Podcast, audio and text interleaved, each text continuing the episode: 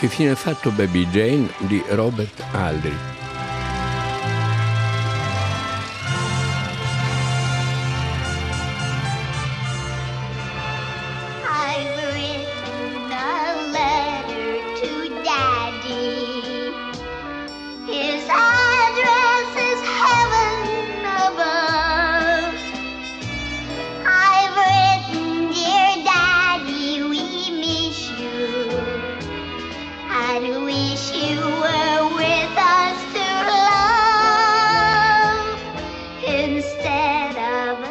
Baby Jane è la storia di due bambine prodigio che nel cinema muto erano eh, famose, una delle quali aveva avuto un successo enorme, l'altra invece meno. Era quindi una eh, Baby, Baby, Jane per l'appunto. Eh, frustrata rispetto all'altra che era quella che invece era più amata, più coccolata e anche più, eh, più, uh, più premiata e più ricca in qualche modo. E se non che la diva, la super diva, bambina, ebbe un incidente automobilistico e restò paralizzata e fu la sorella a doverla accudire per il resto dei suoi giorni in una carrozzina. Accudirla con odio perché la sua rivalità eh, esplode in tutti i modi possibili possibili e queste due vecchie, eh, che una succube dell'altra per forza, che si odiano, una più vittima, l'altra più carnefice, eh, sono, sono, due figure così talmente estreme da riempire poi in qualche modo l'immaginario, gli incubi dell'epoca in cui il film fu fatto. Blanche, tu non venderai questa casa e tantomeno ne uscirai fuori. È chiaro? Jane! Ti ricordi quando ritornai dopo l'incidente? Hai promesso che non ne avresti mai più parlato in vita tua. È vero. Ma io sono sempre su questa sedia. Dopo tanti anni sono ancora in questa sedia. Jane, non senti una certa responsabilità? Guarda che io sto cercando solo di chiarire qual è la situazione. Tu non potresti fare tante stramberie se io non stessi su questa sedia. Ma ci stai, Blanche, ci stai in quella sedia! E di un po', quali sarebbero le stramberie che ipoteticamente io farei? Tu, tu ti stanchi. C'è, c'è tanto da fare, tu non stai bene. Forse hai ragione. Sarà meglio che faccia una visita di controllo. Questa è una buona idea.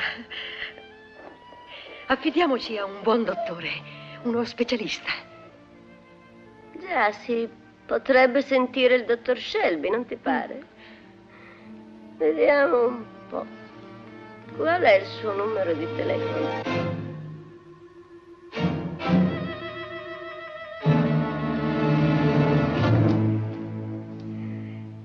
E per nessun motivo, mia sorella, deve leggere il testo di questo biglietto.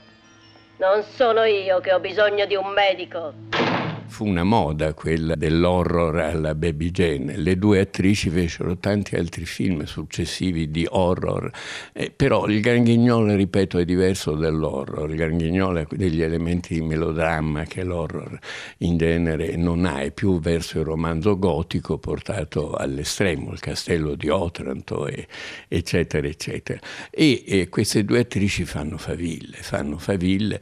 C'è solo un terzo protagonista che è un pianista pianista grassoccio Victor Buono, l'attore d'origine italiana, è frustratissimo anche lui che spera di, di avere successo riportando sulle scene Baby Jane in uno spettacolo, in un recital musicale in cui lui avrebbe poi suonato, accompagnato la diva. In realtà sogni impossibili perché queste due sono ormai eh, così sono, sono, irriconoscibili, il pubblico se le ha assolutamente dimenticate e quindi si arriva fino all'atroce. Perché mi tratti in questo modo?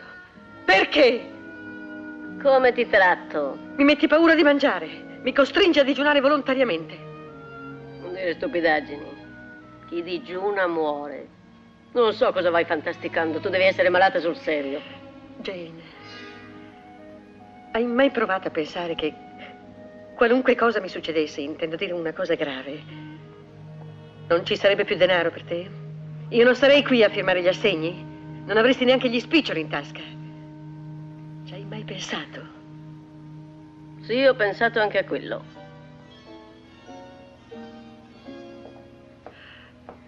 Perché non hai mangiato la cena? Perché ho paura. Non mi terrorizzi. Io credevo che tu fossi rimasta il punto di forza in questa famiglia. Non c'è niente di cattivo. Poi solo delle crisi di nervi. Convinciti che sei solo una neuropatica. Ma ti prego, Jane, ho tanta fame. Ora devo andare. Ma sono un boccone. Ti prego. No, non hai mangiato il tuo passerotto, quindi dovrai aspettare il prossimo pasto. Oh, Jane, ti prego. Non trattarmi così, Jane! Jane, ti prego! Si arriva all'atroce senza, senza rinunciare a, nessuna, a, nessun effetto da horror classico, che ne so, Bette Davis eh, per punire la sorella Joan Crawford, paralitica, che aveva più successo di lei, eh, non so, eh, la paralitica affezionata a un pappagallo e lei lo ammazza, glielo cucina, glielo fa mangiare e dice solo dopo che, no, che, che era il suo pappagallo preferito, cioè cattiverie di ogni genere e fino a un'esplosione finale di violenza che riguarda queste due, che una che deve difendersi, fuggire, l'altra che l'aggredisce in tutti i modi. Insomma, il film esplode, in qualche modo esplode in un delirio di cattiveria che fu quello che piacque a tutti, perché era una cattiveria che andava verso anche un po' Tom e Jerry, verso, verso il fumettaccio, verso il, il disegno animato, insomma le due attrici furono tra di loro pare eh, d'una gentilezza reciproca, da, da vere grandi professioniste, insomma, rivali in passato credevano in questo film, fecero bene perché il film fu un campione di incassi in tutto il mondo e dette vita a una specie di genere. Dopo l'horror contemporaneo, quello arrivato dopo, perfino Stephen King insomma si è nutrito di che fine ha fatto Baby Jane.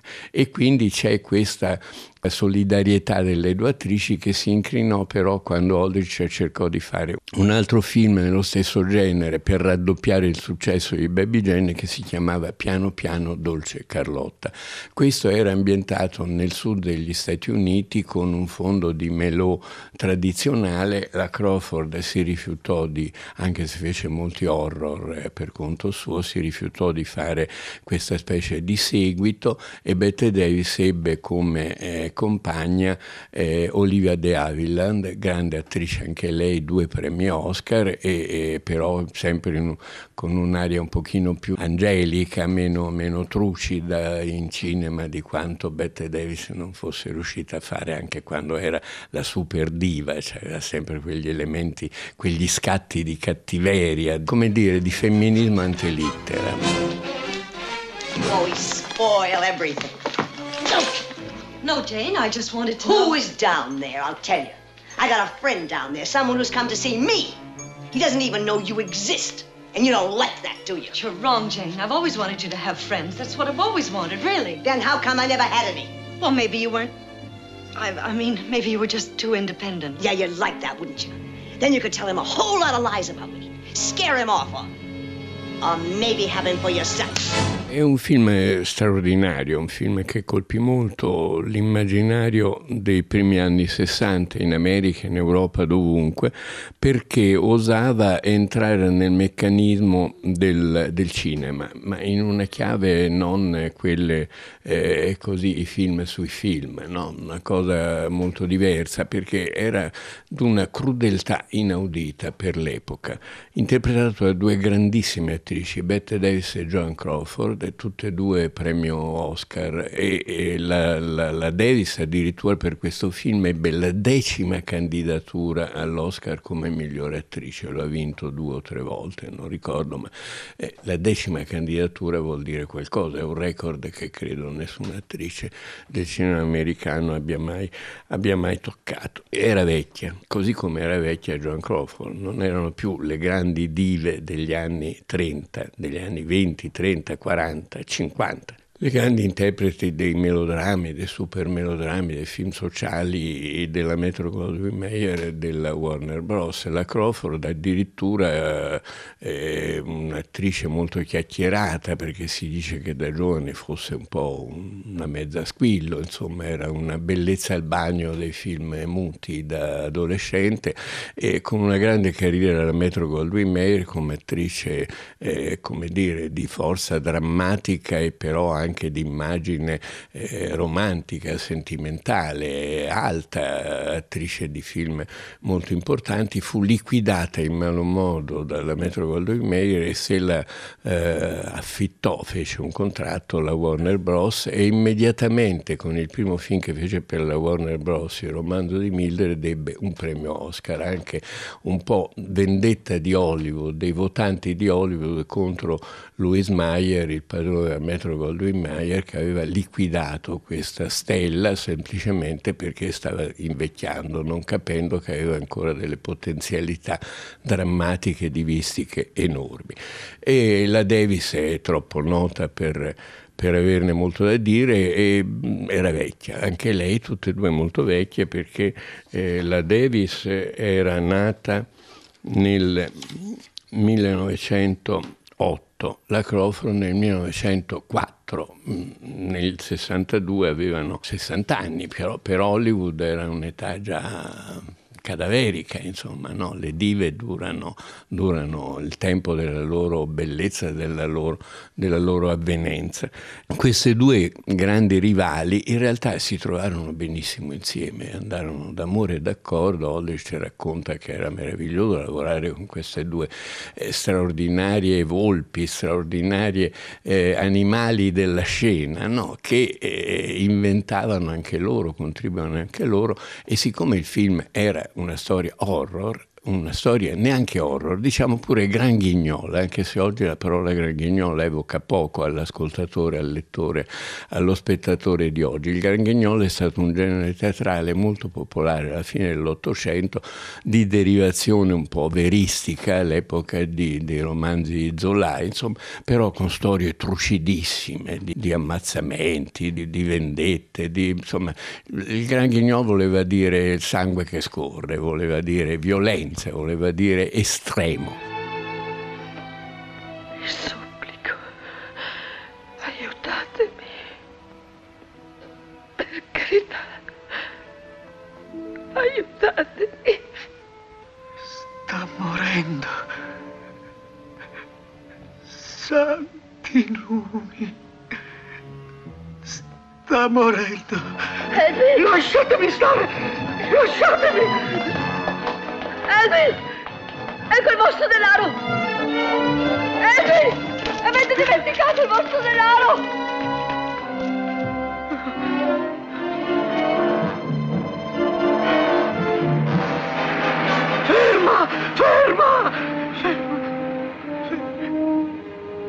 Tra l'altro ci fu un cantante, un musicista degli anni 70-80 eh, che ebbe un enorme successo con una canzone che si chiamava Gli occhi di Bette Davis, Bette Davis Sayers, non mi ricordo chi era, ma eh, varrebbe la pena di riascoltarne qualcosa. Bette Davis aveva degli enormi occhi, era famosa anche per questi grandi, grandi occhi che guardavano davanti a sé, a, al mondo con, una, con un atteggiamento quasi sempre di sfida anche quando eh, era la vittima nei film, aveva sempre questo, questo, questa forza, no? questa, insomma, come dire, un prototipo femminile importante nella storia del costume del secolo, del secolo scorso.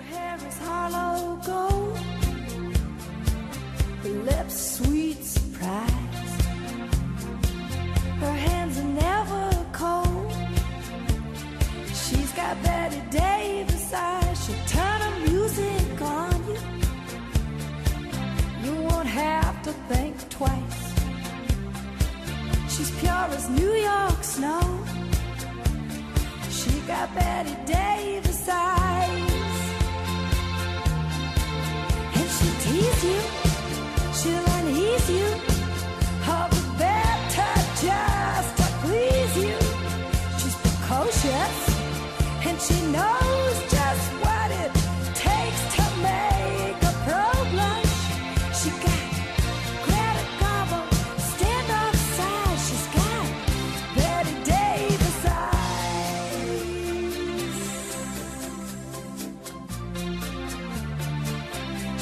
you take her home?